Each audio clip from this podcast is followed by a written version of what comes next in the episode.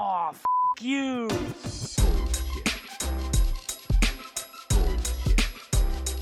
Bullshit, bullshit. Bu- bu- Bullshit. Bullshit. Bullshit. Bu- bu- Bullshit. Bu- Bullshit. Three, Bullshit. two, Ready. Bu- bu- bu- one. Bullshit. Bienvenido, Enrique, una vez más al podcast. Eh, ahora vamos a explicar dentro de poco porque una vez más, eh, antes de comenzar, explicar a la gente quién eres y qué haces, de modo que entiendan más o menos eh, quién les está hablando y después comenzamos la charla. Perfecto, gracias Cristóbal por invitarme.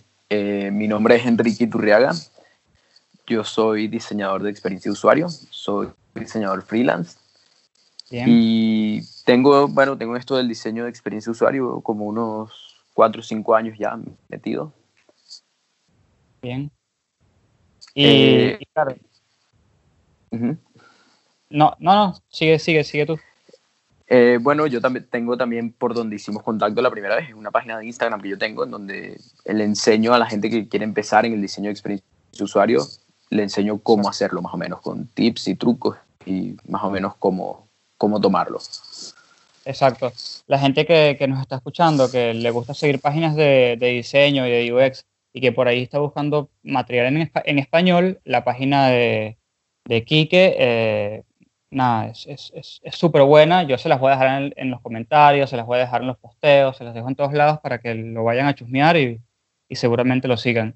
Este, bueno, como les dije antes, eh, le di la bienvenida de nuevo a Quique porque tuvimos estuvimos grabando, ¿qué será? 20 minutos, media hora, algo así, Sí, más o menos. más o menos. Y de repente nos dimos cuenta que eh, Zoom había dejado de grabar. Este, no nos avisó ni nada. Igual tuvimos suerte porque aparentemente el formato de Zoom es horrible y, y así que hicimos el cambio para Skype. El tema que estábamos hablando y que ya venimos bien avanzados es el tema de cómo comenzar en UX, cómo comenzar a, hacer un- a trabajar en UX, cómo dar esos primeros pasos. Entonces, para no repetir la charla que habíamos hecho, porque estoy seguro que no la vamos a poder hacer de la misma manera, eh, vamos a dar como un pequeño resumen, digamos. Eh, bueno, Kike había ah, comentado de que, eh, y yo también, obviamente, de que hay mucha información, cuando llegas a UX hay mucha información, ¿no?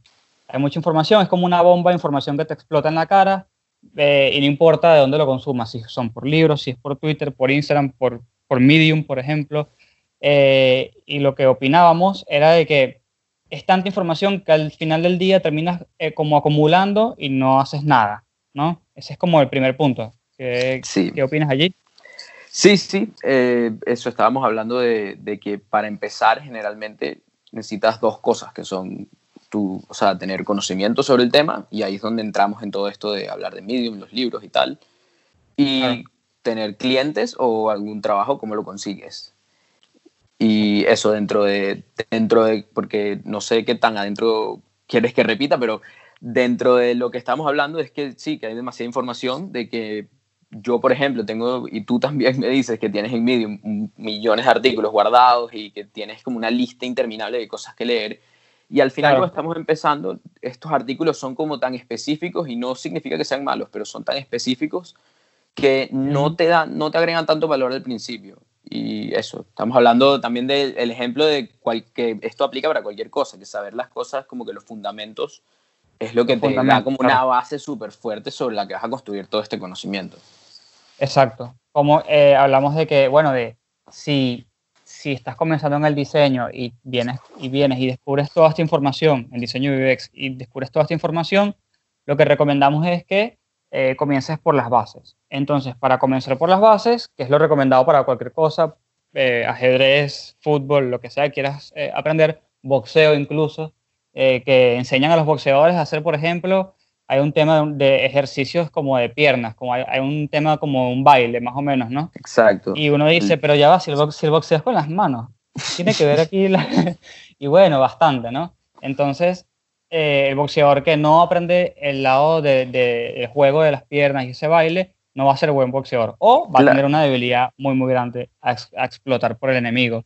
Entonces, yo creo que eh, nada, ese fue como el acuerdo en que llegamos, que las bases y fundamentos son súper importantes Y Quique nos recomendaba cuatro libros. que Uno ya yo había leído y los otros no. Si quieres, los Sí. tienes allí a la mano. Sí, sí, dentro de, porque siempre la gente me pregunta, mira, ¿cómo empiezo? Y una de las cosas que les digo es, mira, no te enfoques en tratar de, de ver todos los videos de YouTube súper específicos o los artículos de Medium, como dijimos, súper específicos, sino que puedes ir un poco más a lo, a lo fundamental. Y, por ejemplo, yo, uno de los libros con los que me inicié fue el libro de Don Norman de la psicología de los objetos cotidianos, The Design of Everyday Things. Y es un libro que, eso, cuando uno les habla con un diseñador de experiencia de usuario, lo 90% de las veces lo han leído y lo recomiendan. Y habla de, no habla de cosas tan específicas, te, está, te da como un mapa por arriba, más o menos, de cómo es el, toda la forma de pensar y lo que estamos intentando cuando diseñamos experiencias de usuario. Exacto. Pero te, y también te, como que te causa, a mí, por ejemplo, cuando lo leí, no sé tú, pero cuando lo leí me causaba como, como una como una curiosidad súper grande de, wow, hay forma de hacer esto, forma de crear experiencias mucho mejores, o sea, mejorar cómo la gente disfruta las cosas y tal. Y sí, sí, yo salía a la calle y yo decía, "Ah", en mi cabeza, ¿no? Y que, ah, claro, eso es esto, eso es aquello, ah, esto está malo, está bien, ah, mira, mira, ya entendí. Entonces está buenísimo porque como el, el libro es específicamente el diseño de las cosas cotidianas de toda la vida, eh, es, es un libro especial porque lo vas leyendo y literalmente lo pones en tu mesa, lo cierras un segundo y todo lo que hagas a, a continuación va a tener que ver con el libro. Totalmente, Es, es totalmente. una situación muy particular. No sé si eso se pueda repetir con otro libro, pues. Pero es Sí. increíble. Sí, te pasa como una que al final es hasta un poco agotador, que andas como que tratando de ver cómo también mejorarías algo que usas todos Claro. los días, por ejemplo, y hay cosas que te terminan frustrando y todo, y tú dices, wow, ¿por qué esto funciona así? ¿Qué cosa tan estúpida? O dime el ejemplo súper súper común del, de cómo funciona el grifo de, del lavamanos. y Ah, tal, y sí, hay, sí, sí. hay unos que son tan estúpidos y hay otros que son increíbles, súper buenos, pero después de ese libro como que se te abren los ojos y estás buscándolo en todos lados. Se te abren los, los ojos. De hecho, yo con ese libro me di cuenta, la gente que no lo ha leído, el que lo escribió, eh, se llama Don Norman y lo conocen como Norman Doors. ¿Por qué? Porque el tipo eh, tiene un problema grave con las puertas. Obviamente no es que tenga un problema grave, él explica por qué casi todas las puertas y los anuncios y las formas que está hecha la puerta están mal. Y yo a partir de ese libro me di cuenta que creo que le tengo un odio muy particular a los servilleteros. A los servilleteros. Sí, porque yo dije, claro, si yo me baso en lo que me está explicando este libro, más o menos puede pasar lo mismo con los servilleteros, están todos mal diseñados. Me agarro una servilleta y me llevo 10, agarro Es una verdad. y me jalo el servilletero, este, o le entran muy poquitas, o nada más entran en vertical. Es terrible. Entonces dije, claro, este libro lo que te va a hacer es una persona más crítica, me parece. Sí, totalmente. Y te enseña como, ese, como esa mentalidad de tratar de mejorar absolutamente todo y de hacer cómo, cómo creamos este producto que terminaremos casi todos en la parte digital, evidentemente, pero Claro. cómo mejoramos todas las cosas así, hasta las cosas que, es- que es la parte como cosas súper específicas, tipo eso, tipo un servilletero en tu casa. Sí. Y bueno, después recomendabas otro libro que es Lean UX. Lean UX de Jeff Godelf y Josh Seiden. Es un libro que no, es tan, no habla tanto, es un poco más específico, en el sentido de que es un libro que es más que todo para equipos pequeños, en los que trabajas con unas metodologías que no necesariamente necesitas un equipo enorme, no necesitas muchísimo dinero para, para hacer cada uno de estas, usar cada una de estas herramientas, no necesitas muchísimo tiempo. Y como yo soy freelancer y honestamente lo que más me enfoco en, en mi Instagram y en mi website es de enseñar a la gente a cómo hacer esta transición a diseñador UX freelance. Me parece Ok. que es súper útil porque hay cosas tipo, que, tipo cómo, ajá, cómo haces, cómo invertir, cómo, por qué vas a invertir tanto tiempo en hacer unas personas si, hay, si no tienes un equipo para hacerlo, no tienes el tiempo y tu tiempo significa dinero. Y en este libro se hablan de cosas tipo eso, tipo proto-personas o lean personas, las llama alguna gente Exacto.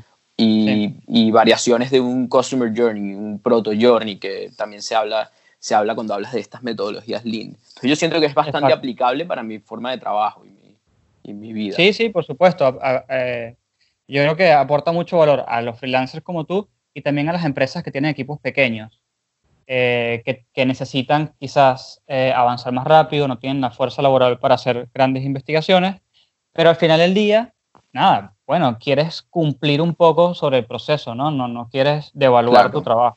Entonces Claro. creo que está buenísimo este. Después tenías Sí. otro, que era Don't Sí. Make Me Think, no me hagas pensar.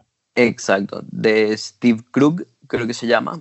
Eh, para mí es, o sea, como te contaba antes, que hay mucha gente que se lo recomienda. Me dice, ah, no, ya lo leí, pero quiero uno como que, que no sea tan básico. Y no, honestamente no entiendo por qué la gente lo toma como un libro básico, porque para mí es casi como una Biblia de cómo, cómo tengo que, que diseñar cuando estoy diseñando algo en pantalla, porque el libro habla mucho de cómo nuestros usuarios ven la pantalla, cómo Claro. cosas tipo de que el usuario escanea la pantalla en vez de estar leyendo. Y este tipo de guías nos sirve muchísimo cuando estamos diseñando cualquier cosa, honestamente. Sí, A sí, mí me encanta el libro. Sí. El- ese no lo he leído, sí. pero siempre, ese es el que es como rojo, ¿no? Sí, la última versión es roja, sí, como con, una, como con la silueta de una cabeza. Sí, sí, sí. Sí. Después recomendabas otro que es The Power of Moments, el poder De- de los momentos. Sí, eh, The Power of Moments, que es de Chip Heath y Dan Heath. Ellos también tienen otros libros súper buenos, que, que- hay uno que se llama, eh, que es, make- a ver, Switch, y tiene, tiene unos cuantos más que se relacionan bastante a, a todo lo que es este, la experiencia y cómo crear cosas, productos buenos. Pero, pero este libro específicamente habla de el poder que tienen esos momentos que se nos quedan grabados y cómo crearlos, más importante que, que el, que el Claro. poder que tiene, ¿sabes? Cómo, ¿Por qué cuando de repente vas a un restaurante o cuando vas a un... y usan ejemplos de servicios, pero hay... Pero esto todo lo podemos aplicar en el mundo digital también. Y para los diseñadores de servicios, evidentemente es un súper libro, pero ¿cómo hacemos esto? Y tienen, ellos tienen hasta unos pasos específicos de, mira, un momento increíble tiene que tener un momento pico, por ejemplo, y tiene que tener tal cosa. Entonces, y el libro es súper sabroso de leer porque tiene unos ejemplos divertidísimos. Qué bien. Este, y después, bueno, sabes que digo que haber grabado de nuevo está buenísimo porque me parece que explicamos estos libros de una mejor manera. Sí, Les dimos un poquito más de detalle. Y este, más o menos habíamos llegado hasta acá, ¿no? sí, habíamos llegado acá en cuanto a eso, a la parte de cómo empiezas, que como te dije, necesitas conocimientos que lo puedes hacer a partir de esto. de- generalmente estamos recomendando que la gente lea libros y las cosas que, so- que se sabe y el- han pasado la prueba del tiempo de que funcionan. Y bueno, Exacto. evidentemente, puedes leer artículos de Medium también, hay muchos buenos, pero la cosa de no absorber demasiada información, hay muchos cursos también buenos. Y Exacto. no habíamos llegado hasta acá y no habíamos hablado de lo otro que necesitas para ser diseñador de experiencia de usuario, Claro. que, que es que necesitas o clientes o un trabajo. Exactamente. Es, es- es básico, pero nada, es necesario. Exacto. Y Bien. ¿Y cuáles son tus consejos de ese lado? en ese lado hay algo que la mayoría de la gente me quiere, como cuando me escriben, quieren que yo les diga que no necesitan un portafolio, básicamente. Porque la gente no sé por qué le tiene un favor tan grande a un portafolio. Y no sé por qué no, porque sí entiendo por qué. Yo me meto en inter- uno, tú te metes en, en Behance o en, en cualquier lado o en la página de cualquier diseñador súper bueno y ves unos portafolios increíbles y yo digo, wow, yo, o sea, Claro. mi trabajo no me da el tiempo de invertir en, este, en hacer algo tan increíble como lo que está haciendo esta persona. Y la verdad, honestamente, yo quité mi portafolio de mi, de mi website, lo quité hace ya, hace ya como un año, creo yo, porque ya no, ni lo usaba. Porque, y aquí es donde yo, este tema es un poco polémico, creo yo, porque hay muchos diseñadores, sí, y es verdad, porque hay muchos diseñadores y no, no estoy del todo en desacuerdo con ellos, pero ya te explico por qué Ok. creo que es polémico. Porque yo creo que el portafolio es como un poco como un currículum, porque hay mucha gente que te habla y incluye absolutamente todo en un, pro- en un proyecto súper idílico en el que tenías el tiempo perfecto y podías aplicar todo. Igual un poco que el currículum, que básicamente metes absolutamente todo, hice esto, hice lo otro. Y no, no, no es algo que, que sirva tanto a la hora, verdad, de conseguir trabajo si no tienes el super portafolio. Hay otras fo- formas de tener un portafolio, que yo lo llamo portafolio entre comillas, y por este es el que vienen diseñadores y me dicen, wow, estás súper equivocado y no deberías de- ni siquiera decir mucho esto. Pero que es básicamente el, mode- el modelo de Dribble. que es? Yo consigo muchísimos clientes por Dribble, por ejemplo. ¿Y qué es Dribble? Dribble es una pantalla, donde tienes una pantalla que nadie sabe y el 90% de, lo- de los pantallazos de Dribble no son proyectos reales. Claro. Un- una pantalla con, un- con una foto, una descripción y un call to action de, mira, hire me. Y yo no estoy, pro- yo no lo promuevo para todos los diseñadores esto, pero yo digo, la gente que está queriendo empezar, me parece que crear un portafolio entre comillas, pero crear un portafolio así de, ponte unos tres pantallazos, cuatro, súper bien diseñados, y los montas en un website y escribes algo que no, no tienes que mentir, eso es lo que te digo, no es necesariamente que mientas, pero escribes algo sobre cómo, por qué tomaste esas decisiones de crear esa pantalla así, que estás tratando de lograr, todo esto, y lo montas y a partir de ahí, una vez que tengas tus primeros clientes, vas creando lo que será tu portafolio definitivo, en el que ya es un caso de estudio, a esos portafolios que todos nos metemos en internet y decimos, wow, que quisiera yo tener este tipo de portafolio. Totalmente. Sí, de hecho, el episodio anterior, o sea, que grabé eh, la semana pasada, la persona también, eh, fue un episodio donde hablamos de, del valor de hacer productos eh, o diseños conceptos. Y creo que va más o menos por ese lado. Como que él decía, mira, yo todo lo que tengo de, de, diseño, todo lo que yo he ganado en la vida, todo lo que yo hago, lo hago gracias a estos proyectos conceptos. Y yo creo que es una buena enseñanza, ¿no? Decir, bueno, claro. quizás no hace falta hacer la mega página de Marvel, como son cosas que él ha hecho, pero por ahí puedes hacerte una buena home de algo, o sea, una buena pantalla de algo, porque si no conocen dribble o dribble, depende cómo le quieran decir, este, es literalmente una pantalla, como dice Quique, es una sola pantallita, entonces es como que tienes que lanzar todo tu poder en un solo punto. Sí, y como lo, di como lo dije antes, o sea, yo, evidentemente, la gente que ya está más experimentada en el tema, que tiene clientes y que ha tenido la oportunidad de hacer proyectos más grandes, mete esos proyectos y crea tu portafolio, perfecto. Pero si estás, quieres empezar y entras en ese círculo vicioso de que necesitas un portafolio para tener clientes y necesitas proyectos de clientes para hacer un portafolio y no, no, no tienes ni uno de los dos y no logras cómo entrarle, hacer algo así en un portafolio resumidísimo en el que puedas mostrar cosas que te gustan. Capaz tienes, capaz tienes la idea de un, de un app que toda la vida has querido hacer y lo que haces es que haces dos, tres pantallas del app que has querido hacer y lo montas y hablas de, de cómo lo hiciste, de cómo aplicaste lo que has estado leyendo y tal. Y por otro lado, por ejemplo, un consejo, esto es algo que yo estoy aplicando en este momento o que voy a aplicar, eh, que es que te armas tu propia página web en Webflow, que es gratis. Exactamente. Eh, y subes tus cosas allí y ahí tienes como un truco porque tu propia página web va a formar parte de tu portafolio, pero eso, va eso se va a saber cuando tú lo, lo, traigas a la conversación, ¿no? Obviamente. Y después tienes tu portafolio, eh, nada, en, en Dribble o en Behance, como quieras. Este, Totalmente. Eso es algo que yo voy a aplicar ahora. ¿Por qué? Porque me encuentro con el tema de que todo el mundo ahora te hace firmar contratos de, de confidencialidad, no puedes revelar nada, hay contratos que, que, incluso después que ya está publicado no puedes revelar nada. Entonces yo, por ejemplo, ahora me encuentro en un punto donde mi portafolio está completamente súper viejo. Claro. Y, y, dije, bueno, ¿sabes qué? Tengo que hacer como que proyectos conceptos y ya, punto. Y, y, está buenísimo de algún lado porque me da la oportunidad de ser como quizás un poco más creativo. Claro.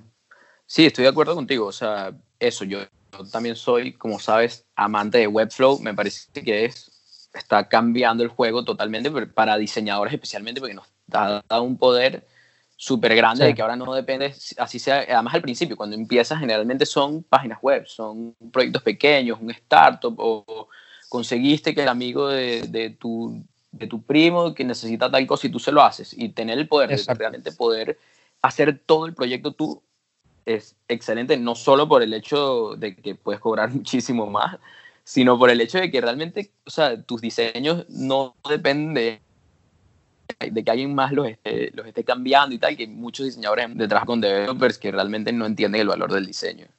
Exactamente. Algunos, algunos. Hay, algunos, hay unos excelentes. Sí, hay unos excelentes.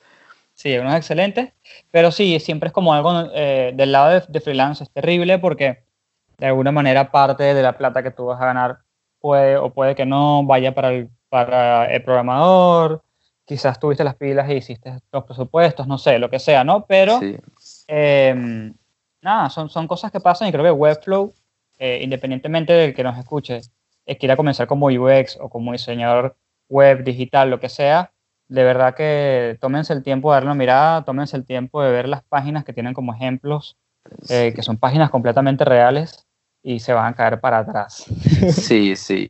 Lo único que pasa también es que tiene, o sea, que no se desanimen al principio, porque la curva de aprendizaje, yo, o sea, yo en la universidad me enseñaron a escribir HTML y CSS, y si entiendes cómo funciona eso, no tienes que ser excelente, es entender como el modelo de cajas y todo esto, eh, se te hace un poco más fácil, pero la curva de aprendizaje, si no sabes, no entiendes eso, es un poquito más empinada al principio, pero una vez que lo entiendes, vas a ver que no hay nada que no, puedas hacer.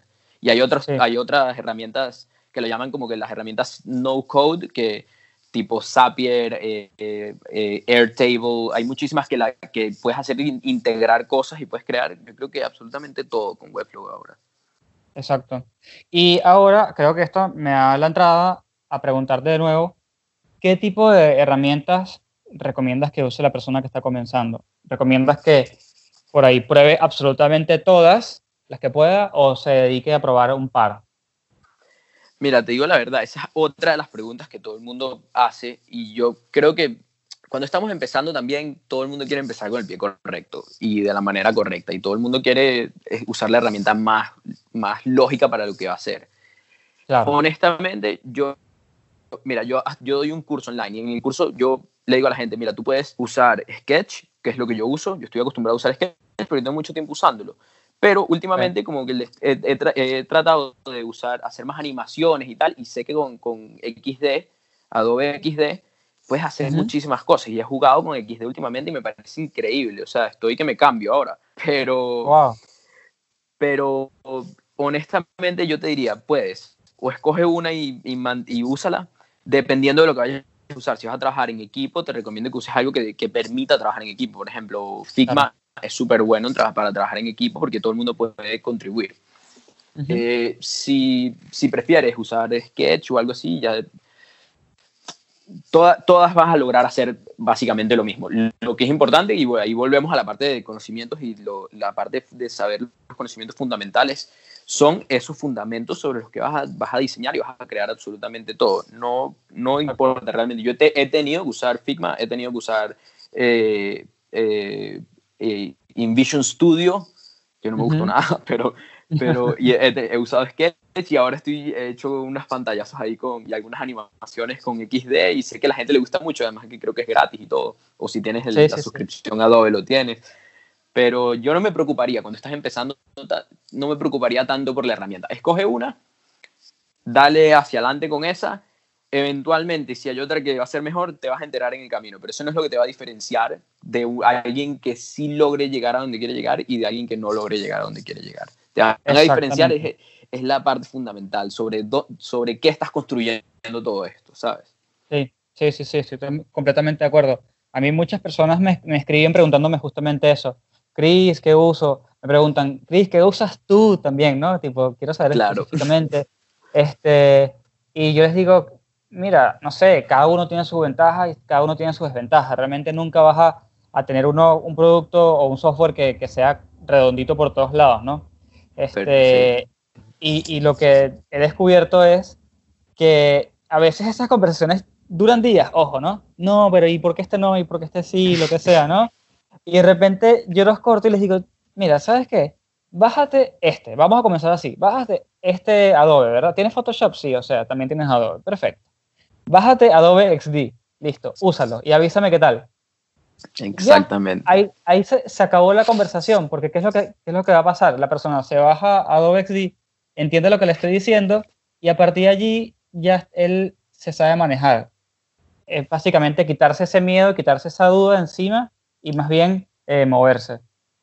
Sí, totalmente. Es ese mismo miedo que al principio es, es, entendible. No te sientas mal si has estado en esta situación, pero y, o sea, yo estuve también en la situación de que al principio quieres que todo esté súper perfecto y poner el ambiente de trabajo y es un poco como procrastinamos todos, que necesitas tener todo ordenadito y todo perfecto y el programa perfecto y el desktop ordenado y tal. Y al final hay que ensuciarse un poco las manos y sufrir un poco al principio con, eso, con el software que, que cojas y practicar, que es lo que hablábamos Exacto. también.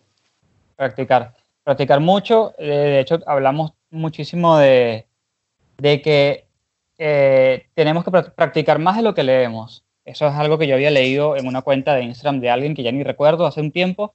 Y, los invito a que se hagan esa pregunta ustedes mismos. ¿Estoy practicando más de lo que leo? Porque si no, no tiene ningún tipo de sentido. Si no es como que si uno leyera, no sé, eh, de fútbol y jugaras nada más una vez a la semana, ¿entiendes? Eh, no, no, no tiene mucho sentido. Entonces creo que es, es, ese lado. Practiquen mucho, equivóquense bastante, eh, eh, busquen feedback de otros diseñadores también, sin ningún tipo de miedo. Creo que, eh, no sé qué opinas tú, Kike, pero para mí una de las cosas que tiene mucho valor para mí son las personas que saben dar feedback y las personas que, que saben recibir el feedback también. 100%. Estoy, bueno, yo creo honestamente que de las cosas que más diferencian a un diseñador de experiencia usuario que, que logra realmente diseñar experiencias de usuario increíbles es esto. ¿Por qué? Porque todo nuestro diseño se basa en, todo nuestro proceso, perdón, se basa en que nosotros creamos algo, primero aprendemos, después creamos, creamos algo, lo probamos y tenemos que, eh, ¿qué es probar? Estamos recibiendo feedback de la gente que lo va a usar y tenemos que ser lo suficientemente humildes para muchas veces decir, mira, nada de todo lo que yo suponía que funcionaba después de este test o después de haberlo lanzado ha servido realmente. Y es eso, feedback. muchas veces, bueno, ser lo más abierto a recibir feedback es lo mejor que te puede pasar, porque va, te va a ahorrar muchísimas muchísimos errores y muchísimas equivocaciones. Exactamente. Este, sí, yo creo que es súper importante y eso habla muchísimo de qué tan maduro es la persona profesionalmente. Que eso no quiere decir que tengas mucha experiencia, eso quiere decir que simplemente eres una persona que, que sabe trabajar y, y, suma, eso suma muchísimo en equipo, aunque no lo crean. Sí, eh, puede totalmente. hacer cambio. Para, más, bien, más bien pasa y es común que uno vea diseñadores que ya tienen un poco más de experiencia que empiezan a perder esa, esa mentalidad como de, de principiante, de preguntar, de hasta cuando se reúnen con clientes, que les da pena preguntar porque no saben tal término. Mira, no, no, no todo lo podemos saber. Básicamente nuestra, nuestra espada a la hora de, de, de, trabajar y nuestra forma como nosotros trabajamos es este proceso de recibir feedback permanentemente, construir cosas y recibir feedback y cambiar y iterar. Y esa es nuestra forma de trabajar. Totalmente. Y yo creo que eh, una de las mejores cosas para, para, para poder hacer esto es, es, perder el miedo, que por casualidad es una, uno de los posteos que tienes en, en tu cuenta. Eh, porque, por ejemplo, yo, les pongo un ejemplo bastante reciente que me pasó a mí. Yo tengo una cuenta de UX, ¿no? De mí, la gente espera de mí que yo sepa muchísimo de UX, ¿no? Y yo lo que hago para hacer engagement en la, plataforma es hablar en, todo, en poner muchos comentarios, en muchas cuentas y todo esto, ¿no? Pero mi idea es hacer comentarios eh, reales, ¿no? O sea, comentarios que tengan valor. Y en estos días me tocó hacer un comentario en una cuenta de UX y que, el, que la persona, el, el, dueño de esa cuenta, me diera una clase, un comentario de por qué lo que yo dije está mal. Claro. Y, y me pareció increíble me pareció increíble y dije, ¿sabes qué? Está buenísimo esto, que yo tenga el valor desde una cuenta de UX, de, pod, de un podcast, hacer un comentario, equivocarme y que la persona me corrija. Ojo, me corrigió súper bien, por cierto. Nada, nada, o sea, lo hice con bastante educación y me, y, y me dijo que leyera un poco más de un par de temas. Y yo creo que eso es lo que te hace crecer. Total. Como profesional. Y no te hace, y no te hace peor ni mejor diseñador a ti. Bueno, más bien te hace mejor diseñador a ti si, si hablamos realmente. El hecho de que tengas la, que, de que aceptes ese feedback y de que no estás apegado a que tenemos que tener todas las verdades y apegados a que, mira, yo soy el diseñador UX y yo soy el que sé diseñar. Muchas veces pasa cuando uno está con un cliente que tratamos de tomar decisiones nosotros porque somos los que sabemos. Y Exacto. al final, mira, el cliente conoce su negocio mejor que nosotros. Nuestro trabajo es aprender de lo que él conoce y aplicar nuestros conocimientos, sí, pero nunca, nunca creer que nosotros vamos a saberlo todo y que tenemos todas las, todas las respuestas y todo lo sabemos. ¿sabes? Totalmente, totalmente de acuerdo. Este, entonces, bueno, a ver, si hacemos un recap, tenemos aprender a filtrar la información, eh, tenemos eh, los aprender libros que más... Lo fundamental. Aprender lo fundamental, eso es increíble. Tenemos los libros que, digamos, los principales, obviamente hay millones más para recomendar, pero los principales que, que dijimos. Hablamos también de perder el miedo, que es muy importante y que va un poco atado con este tema de, de dar feedback y recibirlo. Sí. Este, bueno, también del, ¿hay algo, tema... Uh -huh. ¿Hay algo más que quieras a, a decir? ¿Hay algo que tú dices, mmm, creo que nos está faltando también hablar de este tema? Eh, bueno, específicamente también de la parte conseguir clientes de que, de que dentro de todo esto es una comunidad y lo que haces tú en tu Instagram, lo que hago yo en mi Instagram y todo esto es también de hacer un poco de, de tu red, tu network, irlo expandiendo y no necesariamente con nada más la gente con que hace UX, también expandir tu network con gente de tecnología, gente de marketing, gente de, además de que por ahí se consiguen muchísimos trabajos también. Entonces, hablando ya, ya específicamente de la parte de que para empezar necesitas clientes, expandir tu network es totalmente necesario y perder el miedo a eso. Si, si, si eres humilde y lo ves con esa mentalidad de principiante siempre, de aprender y tal, no tienes nada de que tener miedo porque todos, todos eh, eh, estuvimos ahí, todos estamos ahí muchas veces. Entonces, esa parte también creo que es importante. Sí, sí, sí. Sí, de hecho, es una parte que yo como animal de oficina, me considero como un, un, animal de oficina, este, que estoy en miras a buscar una transición a ser freelancer, me ha, me ha tocado como que ser principiante de, de, ciertos aspectos, pues de ciertos temas, ¿no? Y, y, uno de esos es como que básicamente tengo que ponerme muchísimo más hacia afuera, tengo que aumentar mi visibilidad, hablar con un montón de gente más, y sin miedo. No, no es nada fácil. No es fácil En, la parte, en la parte personal, porque da miedo y es normal. Lo que tenemos que acordarnos siempre que tenemos miedo es que todo el mundo, así, así sea Chris Do o quien sea, todo el mundo ha estado en ese momento y no, no hay por qué tener miedo. La gente, que, la gente que realmente te importa, lo que piensas si te equivocas, son los primeros que están felices de que estés ahí, estés tratando. Entonces no, no, hay, no hay que tener miedo a, sentirse un impostor, porque todos nos sentimos unos impostores muchas veces. Sí, y aparte creo que como UX es súper normal estar constantemente aprendiendo de algo, porque vamos a suponer, en un caso óptimo que no creo que suceda, domines el UX por completo. Eh, y cuando te venga un cliente que habla de ganadería, tú no vas a saber nada de ganadería, pero vas a tener que aprender de ganadería, ¿entiendes? Eh, y meterte como que en sus zapatos. Totalmente, estoy súper de acuerdo. Y, y, en el mundo freelance, ahora que dices que tú has estado metiéndote en ese mundo y tal, a mí me ha tocado aprender desde de mercadeo hasta un poco de negocio, de cómo voy a llevar mi negocio, cómo voy a aprender de mercadeo. Me ha tocado aprender, mira, desde esta mañana pasé, estuve sufriendo, peleando contra MailChimp para ver si logro hacer un mail automático y no lo logro y tal. Pero eso son todas cosas que al final nos tocan y ser principiantes en todo y buscar gente que te ayude, ¿sabes? Sí, sí, sí. Aparte de que ser principiante, después eh, tienes hasta sus lados divertidos. Totalmente. Tiene su parte divertida. Ya cuando lo agarras como costumbre, es como que eh, siempre, o sea, ya detectas el momento principiante y más bien lo disfrutas. Totalmente. Sí, y mm, a ver, yo creo que mm, no sé si hay algo que nos esté faltando para las personas que nos escuchan y están comenzando a, hacer UX, pero, mm, pero seguramente hay muchas personas que se están preguntando, ¿hace falta, eh, por ejemplo, que yo haya estudiado diseño para hacer UX? Para nada, para nada. si te digo la verdad, te digo la verdad, yo creo que UX puede hacerlo, iniciarse por lo menos, puede hacerlo quien sea. O sea, yo soy diseñador gráfico, pero eso más bien, me, más bien para mí eso ha sido un peso en muchos, en muchos aspectos del UX. Ha sido algo que no me ha ayudado. El hecho de que yo pasé muchos años creyendo que yo sabía, porque el proceso de diseño, es de diseño gráfico, como yo lo tenía, era, mira, yo fui a la universidad, a mí me enseñaron cómo se diseña, entre comillas, y yo tengo todas las verdades. Y al final viene un cliente que necesita lo que sea y yo soy el que decido qué va a servir y qué no. Y, y eso es imposible. Entonces, para mí eso, para mí eso fue un peso, de pasar de, mira, yo tengo todas las cartas y yo sé absolutamente cómo crear esto para que funcione, a aceptar que eso no era, no era algo real y que necesito hacer investigación, necesito oír a la gente, necesito hacer todo este proceso y aprender que, mira, que voy a aprender muchas cosas en el camino del proceso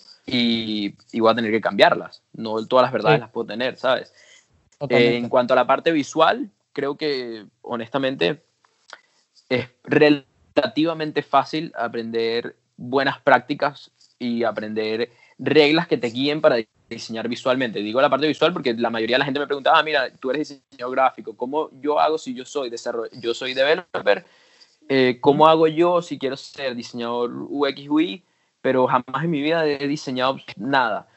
Y la verdad es que yo creo que es relativamente fácil, una, porque el, la mentalidad aplica también para el, para el UI y hay tantas herramientas. Tú puedes usar un, un UI kit súper Sí. bueno y aprender cosas que son como fundamentos también del diseño gráfico, reglas por las que te guíes, que te van a permitir diseñar absolutamente todo. Entonces yo no creo que eso sea algo limitante para nada. Sí, sí, a mí me pasa igual que a ti porque eh, yo también estudié comunicación visual, que es básicamente diseño digital, que, bueno, nada, te enseñan un poco de web, pero te enseñan ya directamente el lado de diseño, ¿no?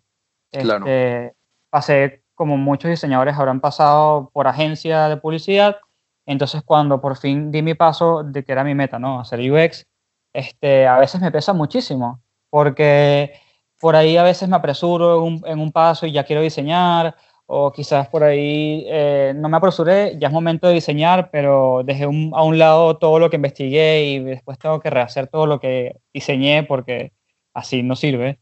Entonces, eh, son cosas que yo creo que, como todo en la vida, tendrán sus ventajas y sus desventajas, así que no, no se estresen si no son diseñadores, pero quieren ser diseñadores UX. Para nada, estoy totalmente de acuerdo contigo.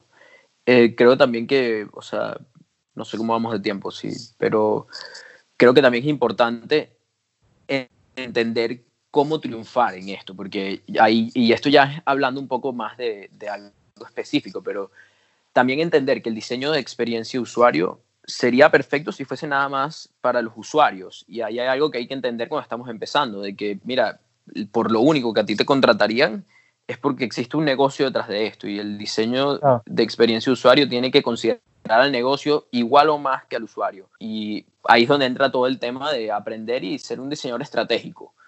Que todo Exactamente. lo, todo lo que tú hagas te, esté guiado por una estrategia, que generalmente son las metas del negocio y mezclado con las metas del usuario, porque el usuario está yendo al producto, pero también porque existe el producto en primer, en primer lugar y que está tratando de lograr. Entonces, que eh, tener esa mentalidad de negocio un poco al principio es súper, súper, súper importante. Súper valorada, completamente. Este, no, de tiempo vamos bien, pero si quisiera ir cerrando y antes de cerrar, yo por lo general lo que le pregunto al invitado, aunque en este episodio ya hemos nombrado muchos recursos, ¿no? Pero Eh, siempre he nombrado libros y todo, pero siempre le pregunto al invitado qué tipos de recursos eh, recomienda, que ya en este caso puede ser canales de YouTube, cuentas de Instagram, pueden ser pagos, no pagos, lo que sea, ¿no? No importa. El caso es que la persona eh, termine el episodio y como buen diseñador se quede con un recurso en la mano. Claro. Eh, en cuanto a recursos, hablando ya de gente que esté tratando de empezar, evidentemente los libros que ya mencionamos, pero también hay otros canales que te van a permitir, otra, otras cosas que te van a permitir ponerte más manos a la obra y empezar a diseñar, que es el primer consejo que te daría. Empieza, hazlo, Claro. no importa. Las primeras veces, para lograr tener algo bueno y lograr diseñar algo bueno, tenemos que pasar como por muchas cosas malas que hemos diseñado. Así funciona. Y no te Sí, sientas desanimado por eso. Y en cuanto a los recursos, mira, en YouTube hay canales increíbles. Eh, a mí me encanta, por ejemplo, el, el canal de Ran Seagal, que es más que todo Sí. para Webflow, pero él también habla de otras cosas y es súper súper elocuente él. Es en inglés, es el único problema, pero supongo No, que, que puedes poner los subtítulos si no hablas inglés, pero hay otros muchos cursos. eh, evidentemente te voy a mencionar mi curso, pero hay muchísimos. Claro, no, sí, tienes obvio. irte, no, tienes que, no tienes que irte por el mío. Hay muchísimos cursos, dependiendo de lo que necesites, hay cursos que te pueden ayudar a lograr lo que tú quieras. Y, y sí, en cuanto a qué tienes que hacer al principio, yo creo que tienes que ponerte a diseñar. ¿Cómo lo vas a hacer? Vas a tener que agarrar, armar un portafolio. eh, vuelvo egoístamente a, a promover lo que yo hago. Yo tengo, tengo un, como un curso de email en cómo hacer un portafolio, entre comillas, en, en cierta cantidad de tiempo, en cinco días o en una semana, hacer algo, montar algo para que consigas tus primeros clientes.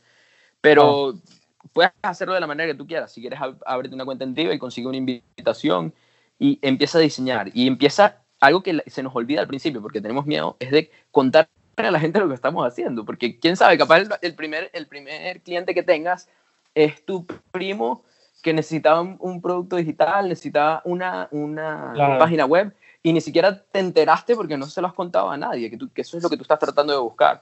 Entonces, que si quieres escribir en Facebook, mira, necesitas un web, una web, yo te la hago. Eh, no estoy promoviendo que trabajes gratis, no, yo no soy el partidario de trabajar gratis, pero mira, al principio capaz tienes, capaz tu hermano necesita un website y, y se lo haces gratis, ¿qué importa? Eh, eh, todo esto es porque estás invirtiendo también en lo que es tu educación y la forma de aprender en esto es diseñar, sentarse a diseñar y equivocarse, equivocarse, equivocarse, que eventualmente vas a ver, que vas a ver hacia atrás y vas a ver, ah, mira, ya, ya no me estoy equivocando tanto. Claro, exacto, o me equivoco en cosas distintas, que eso es lo importante. Exacto, exacto. Sí, sí, yo creo que equivocarse mucho y equivocarse rápido es la mejor opción y es lo que es la forma en la que vas a vivir el resto de tu vida. Suena exacto. raro, pero está buenísimo en verdad. Este, y antes de cerrar, eh, yo, sí me gustaría que cuentes un poco sobre tus cursos. ¿Qué so- ¿Cuáles son los que tienes? ¿Cuáles qué ofreces? eh, ¿Por dónde lo pueden conseguir y todo esto? Sí, bueno, el curso, eh, tengo un curso que se llama UX Freelancer, que básicamente lo que trato es de todo esto que hemos hablado, de cómo, cómo aprender la parte fundamental de la manera más fácil y más aplicable para cuando trabajas tú solo, porque eso es- también es distinto. Yo, o sea, hay muchos cursos que son muy buenos si trabajas con un equipo, pero yo trabajo solo en mi casa y trabajo con equipos, pero no es el mismo equipo siempre, depende del cliente. Y entonces yo, como que este, lo que trata este curso es de llevarte de cero a poder tener tu negocio propio como freelance, incluyendo cosas tipo cómo vas a conseguir tus clientes, cómo, cómo vas a, cómo, qué mentalidad tienes que tener, porque básicamente lo que estás teniendo es un negocio. Entonces tienes que tener una mentalidad un poco fría de, mira, yo no soy un artista, yo soy un, esto es un negocio ante todo y tiene que ser rentable para yo poder seguir teniendo este estilo de vida. Entonces, eh, de eso hablo. Eh, también tengo en el blog, bueno, lo tengo un poco olvidado el blog, pero también escribo un poco también de, de técnicas y cosas que puedas usar al principio. Y tengo ese curso gratuito online que simplemente te inscribes y son cinco emails que te van a llevar a eso de cómo crear, cómo crear un pseudo portafolio inicial para que consigas tus primeros clientes. Buenísimo. Me parece buenísimo que dejes un recurso propio tuyo y que además eh, sea específicamente sobre el tema. Me encanta eso. Creo que eres el, el- Estamos rompiendo barreras en el podcast. Es esto primera vez que ocurre. Eh, sí, porque yo siempre le digo al invitado, no, mira, este, de hecho, no, se me olvidó decirte a ti. Puedes dejar tus recursos, puedes dejar tus cosas, no tengo ningún problema, puedes hacer promoción de un proyecto. Y porque la idea este del podcast es darle voz a las personas que por ahí están eh, ejerciendo y no han tenido la oportunidad de, de- comenzar, eh, nada, como que darse visibilidad, visibilidad en distintos canales, ¿no? Claro. Entonces, por eso me encanta que, que nada, que, que- que hablen de lo que están haciendo, pues. Así, aparte Claro. también funciona de inspiración, ¿no? Tipo, ah, mira lo que puedo hacer. Totalmente, totalmente. Yo creo que una de las formas, de las mejores formas de aprender es enseñar también. Y Sí. porque, wow, imagínate lo que tienes que, lo que tienes que aprender y cómo tienes que solidificar tus- tus conocimientos para enseñar una clase sobre cómo hacer X, eh, usar X herramienta o hacer Exacto. tal cosa. Tienes que Mm. preparar la clase, tienes que estudiar muchísimo y eso a mí me ayuda muchísimo, si te digo la verdad. No lo dije, el, curso, to- el curso está en, eh, tiene algunos usuarios beta, si me escribes directo te puedo, te puedo dar acceso al curso, eh, o sea, puedo, puedo abrirlo para que, para que lo compres, pero el curso posiblemente lo lancen en la semana que viene o, o como en unas dos semanas, porque todavía hay un grupo que está probándolo para hacer las últimas iteraciones, para tener como ya un curso un poquito más sólido después de haberlo probado. Bueno, me avisas y coordinamos el lanzamiento de esto con eso. No, no te preocupes, puedes lanzarlo cuando sea, porque tampoco tengo, pero, pero para que la gente sepa que, y mira, por Instagram me puedes escribir cuando sea, a mí me encanta la experiencia de usuario, y me encantan los pro- problemas de, de diseño, o sea, que no es que te, o sea, yo puedo ayudarte cuando quieras, no tengas, no dudes en preguntarme, así sea algo, no creas que hay pregunta estúpida de preguntarme cuando estás empezando, yo también estuve ahí. Claro.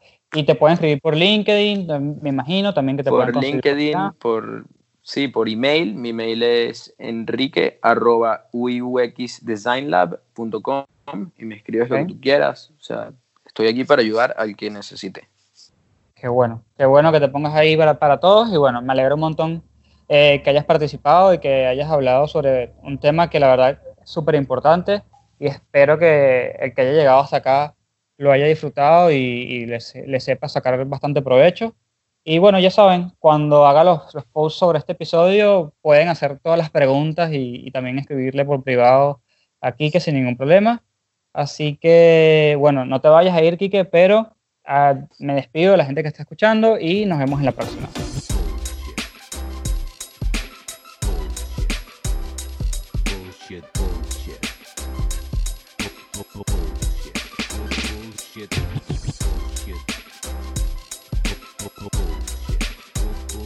One, two, three.